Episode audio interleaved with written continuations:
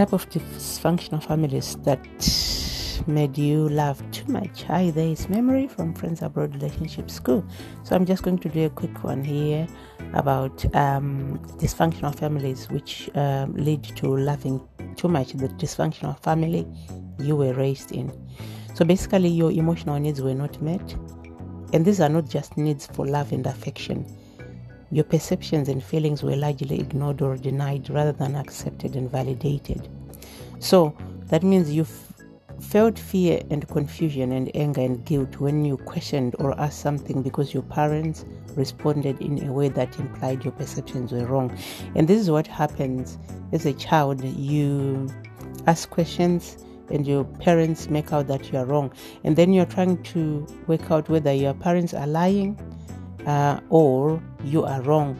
So then you choose because even if you feel that your parents are wrong and you keep questioning them, you're going to get into trouble and be invalidated more.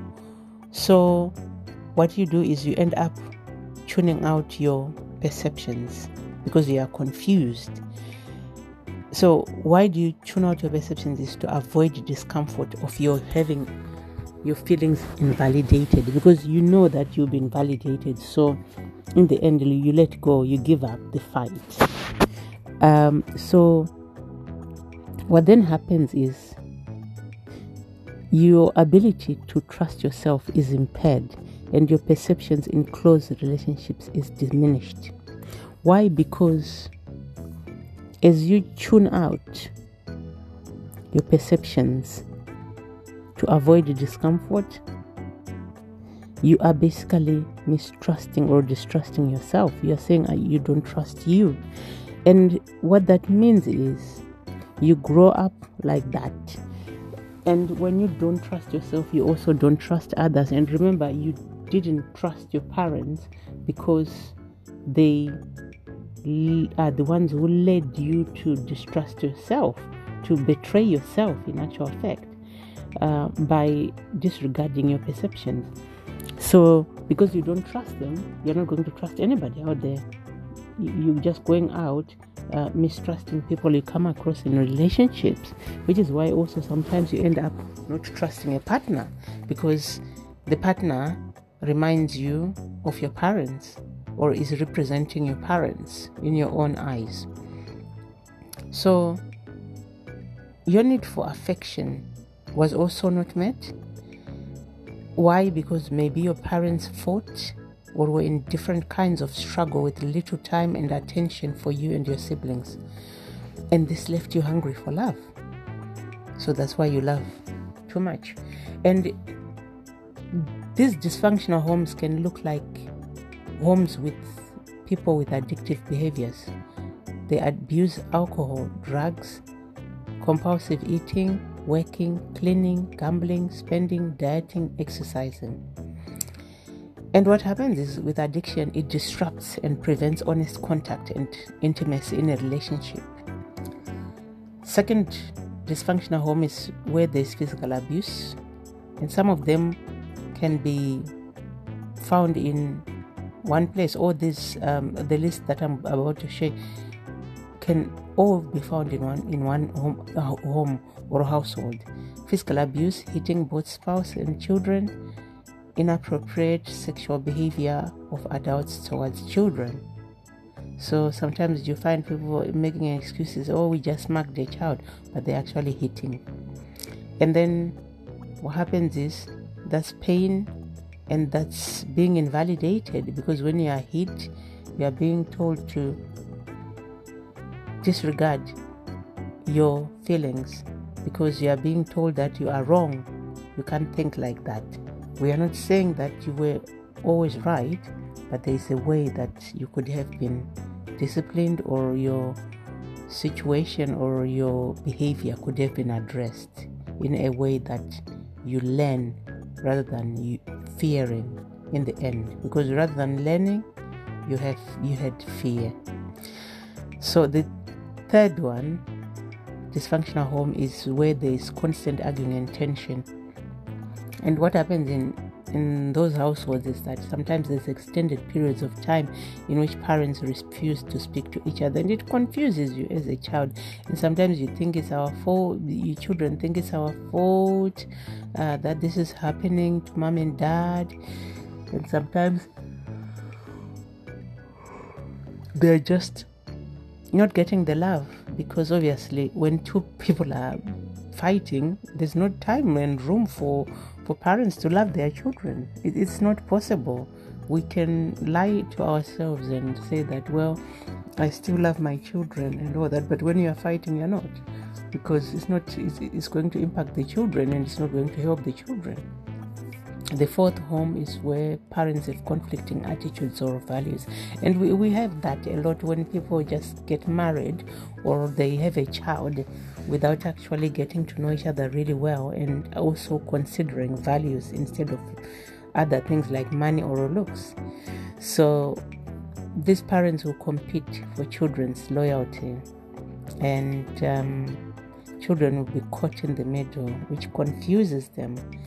And that is really difficult. And then there's also some parents who can not relate to others in the family, um, maybe part of an extended family, and they actively avoid family while blaming family for this avoidance. There are some people who are very dramatic out there. They will try to create situations. I don't want to talk to my father in law and all that and then blame that father in law for that avoidance rather than try to communicate in a helpful and healthy way. And number five, um, extreme rigidity, about money, religion, work, use of time, displays of affection, sex, television, housework, sports, politics, and so on. People are very rigid about this, and these are some important topics to explore before you get married um, because if you don't address religion you're going to have problems. How you do money you're going to have problems. How you work you're going to have problems. How you use your time you're going to have problems. How you display affection you're going to have problems. Sex you're going to have problems. Television you're going to have problems. And housework sports politics and so on. So these are major issues to discuss um, when you are dating.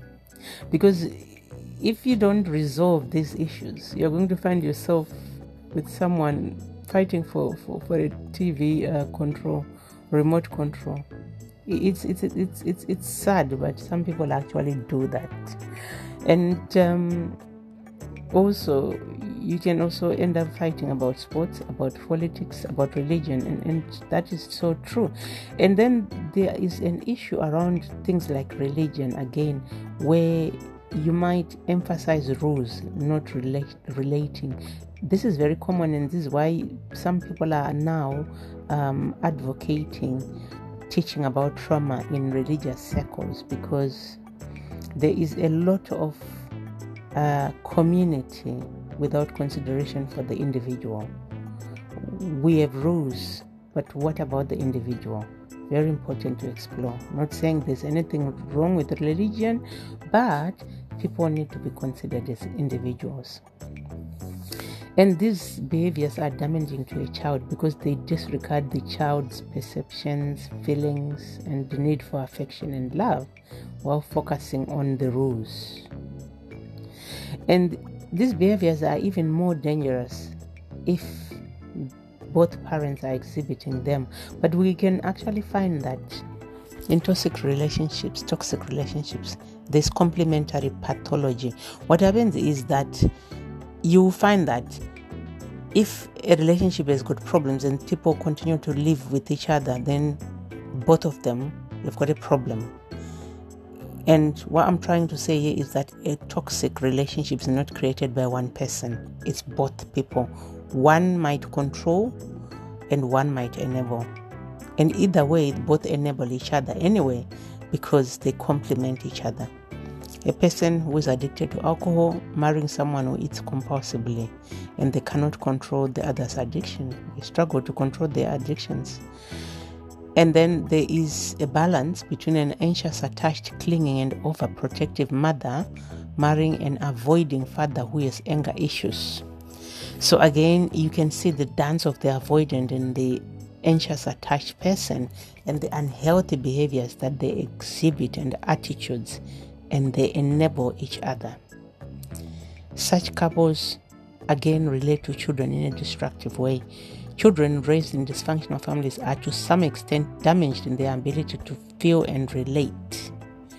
So, on this journey of healing emotions, the information you need to ask yourself is around who you are and how you do conflict, where you learned that, and what you need to do differently.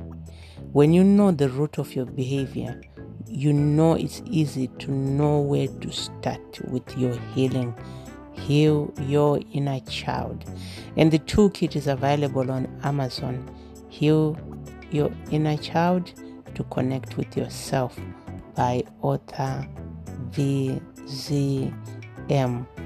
I hope that was helpful and I hope you continue to work on the quality of your life before relationships. Thank you.